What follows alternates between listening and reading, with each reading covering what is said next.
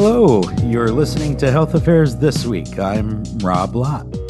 And I'm Chris Fleming. This is the weekly podcast where the editors at Health Affairs talk about the health policy news and stories that we've been following throughout the week.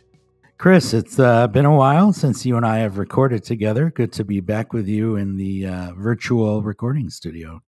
Yeah, likewise. And this this should be a fun one as summer comes to a close and we head into the long weekend. Right. So uh, before I start prepping my uh, potato salad for the weekend barbecue, I want to point our listeners to a new podcast series coming out from Health Affairs Research and Justice for All. It's a new podcast from Health Affairs focused on health equity. The first season is focused on private sector solutions for health equity, supported by CVS Health and co hosted by Dr. Sree Chaguturu and uh, Dr. Joneigh Khaldun. Um, there's going to be a lot of great guests and interesting conversations, including with folks like uh, Karen DeSalvo and uh, Rashad Burgess from Gilead Sciences, among many others. Check it out. The trailer is in the show notes. Let's look back at one of the big headlines from this past week. What are we talking about today, Chris? Well, the big news, of course, this week was the naming of the first 10 drugs that will be subject to direct price negotiations by Medicare.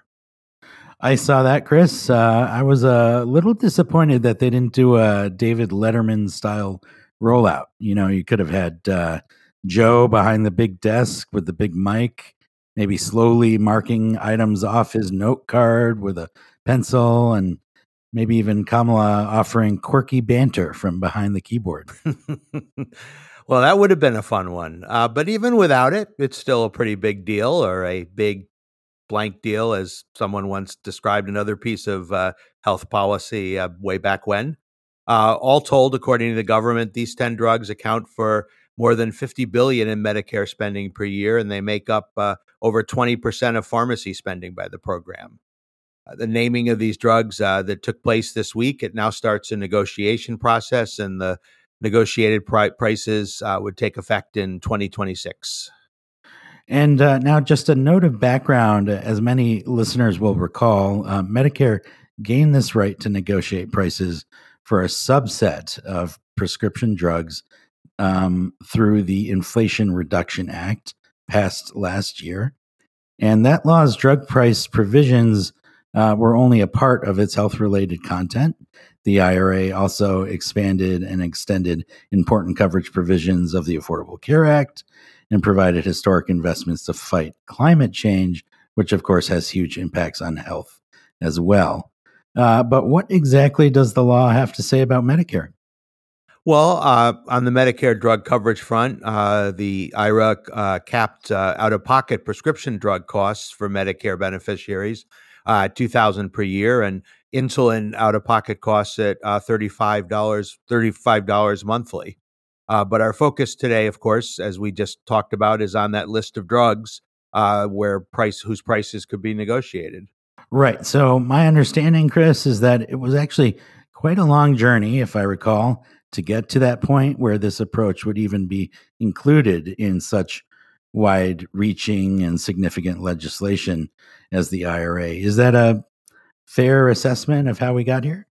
Yeah, I mean, in some ways, uh, you know, what what particular drugs are on the list uh, is less significant than the fact that there is a list at all. The law that added prescription drug uh, coverage to Medicare back in 2003 uh, prohibited Medicare from directly negotiating prices with drug makers. Period. Uh, Democrats have been trying to overturn that uh, prohibition ever since.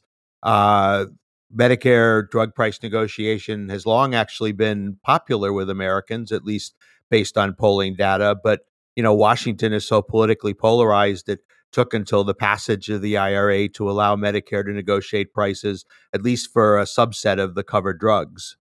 So, you know, once the process uh, was enacted into law, we of course got a, a, plethora of predictions regarding what drugs would be on the list, uh, including in the pages of Health Affairs Forefront. Uh, now that the list is out, opinions range uh, regarding how the actual list st- stacks up against those predictions. Some uh, observers, like former FDA Commissioner Scott Gottlieb, emphasized how the actual dr- list differed from the predictions, But overall, experts thought that the list accorded with expectations. And that's not too surprising, you know, since the IRA limited drugs eligible for negotiations uh, to those that had been out on the market for a certain period and that had no uh, significant generic or biosimilar competition.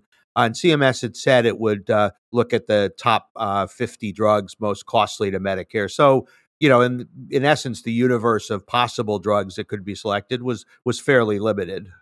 Yeah, that's what I've been hearing too, Chris. Um, although I will note that several observers noted the dearth of specialty drugs on the list.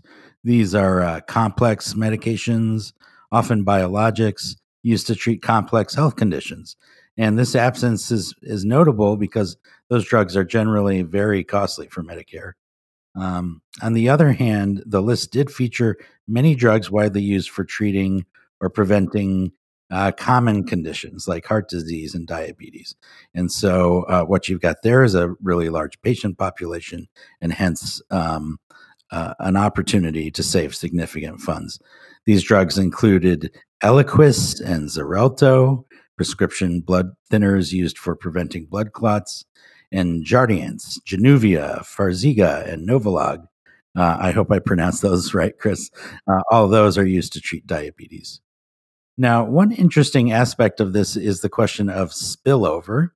The Congressional Budget Office predicted that the IRA's drug price negotiation provisions would save the federal government $98.5 billion over the first 10 years, but there are a range of uncertainties. One of the big questions is how much spillover effect there will be on the prices of drugs not chosen for negotiation. And in a category like blood thinners or diabetes drugs, negotiations could uh, potentially lower the price, not just on the drugs subject to negotiation, but also of other drugs in the category trying to stay competitive. Now, on the other hand, Chris, uh, am I right that some have pointed out confounding factors that could mean there will actually be less savings from the drug price negotiation than expected? At least initially? Yeah, that's right. Um, HHS's cost estimates for the 10 selected drugs, uh, I believe, don't account for existing rebates that are already received from uh, pharmacy benefit managers. So, for instance, Stacie uh, Vanderbilt told Axios the initial list is, quote, chock full of, ex- of highly rebated drugs, so that the negotiated prices, in a lot of cases, may not actually be lower than the current net price. Uh, although that you know can change as more or less rebated drugs are selected for negotiations in subsequent years.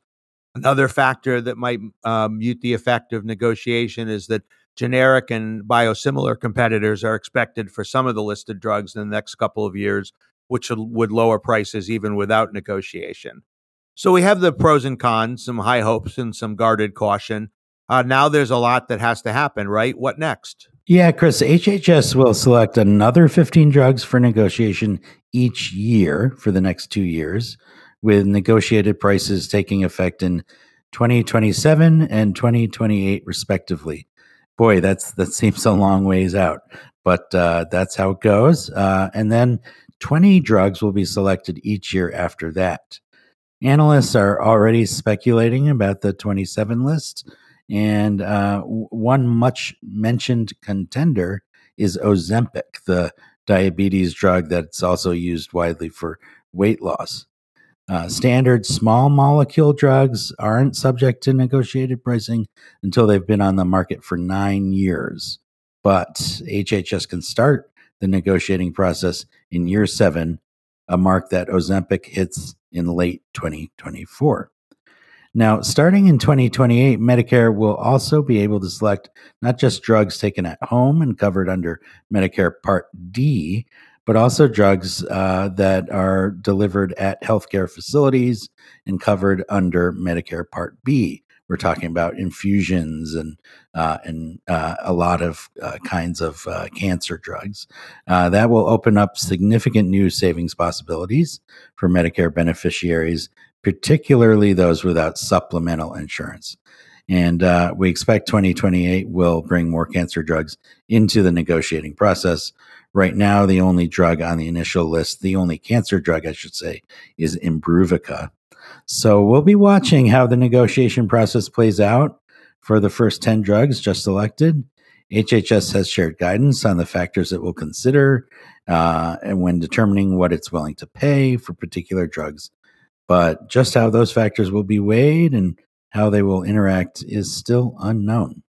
Yeah, and of course, there's always the possibility that none of this will ever happen.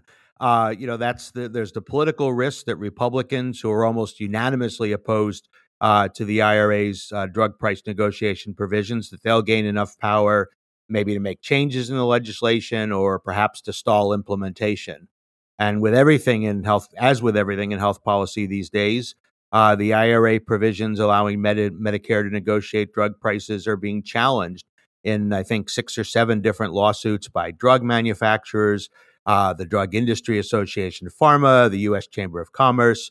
And I would add, by the way, uh, Rob, that uh, all of these lawsuits are just another reason why uh, a Letterman rollout would have worked really well because, and I apologize in advance for this one, but I am a dad. As you probably remember, Letterman's top 10 lists used to come from the home office in Sioux City, Iowa. I like that, Chris. Uh, beautiful dad joke. Um, so let's let's go to Sioux City. What exactly do these lawsuits claim? Uh, well, there are a lot of different claims. Uh, there are allegations that the um, IR, IRA's drug negotiation uh, program violates the First, the Fifth, the Eighth Amendment to the Constitution. Uh, for example, uh, there are allegations that the uh, drug negotiation provisions, uh, drug price negotiation provisions, violate the takings clause of the Fifth Amendment, that they take intellectual property of drug makers without just compensation. There are also allegations by authorizing CMS to determine the price Medicare will pay. The IRA violates something called the non delegation doctrine, which prohibits Congress from delegating its legislative power to executive agencies. Uh, all right. Well, I'm glad I have you here um, to uh, provide uh, legal advice. Chris, do you have a sense how strong the legal challenges are? Yeah, I mean it's it's it's a little hard to know. I mean, if you look at just strict legal precedent, that that would suggest they probably face an uphill battle. But of course, you know there have been four years of Trump appointed justices, so the federal bench from the Supreme Court on down has moved uh, somewhat to the right. Uh, and one of the main themes in the conservative legal community has been hostility to perceived overreach by federal agencies. Uh, the law and you know particularly the non areas like the non-delegation doctrine has been changing rapidly. Uh, you know, we'll so we'll just have to wait and see what happens. We've had uh, several pieces on these lawsuits in Health Affairs Forefront, and we'll have more. So uh, keep watching Forefront as the litigation uh, progresses. That's uh, probably a perfect spot for us to wrap up today, Chris. Um, certainly, this issue isn't going away anytime soon. So, to our listeners, stay tuned to all of Health Affairs channels for more expert analysis and opinion. And thanks to everyone listening. Don't forget to leave a review and subscribe to Health Affairs This Week wherever you get your podcasts. And if you want to stay connected to Health Affairs, uh, sign up for our free newsletters, Health Affairs Today and Health Affairs Sunday Update. We'll see you next week.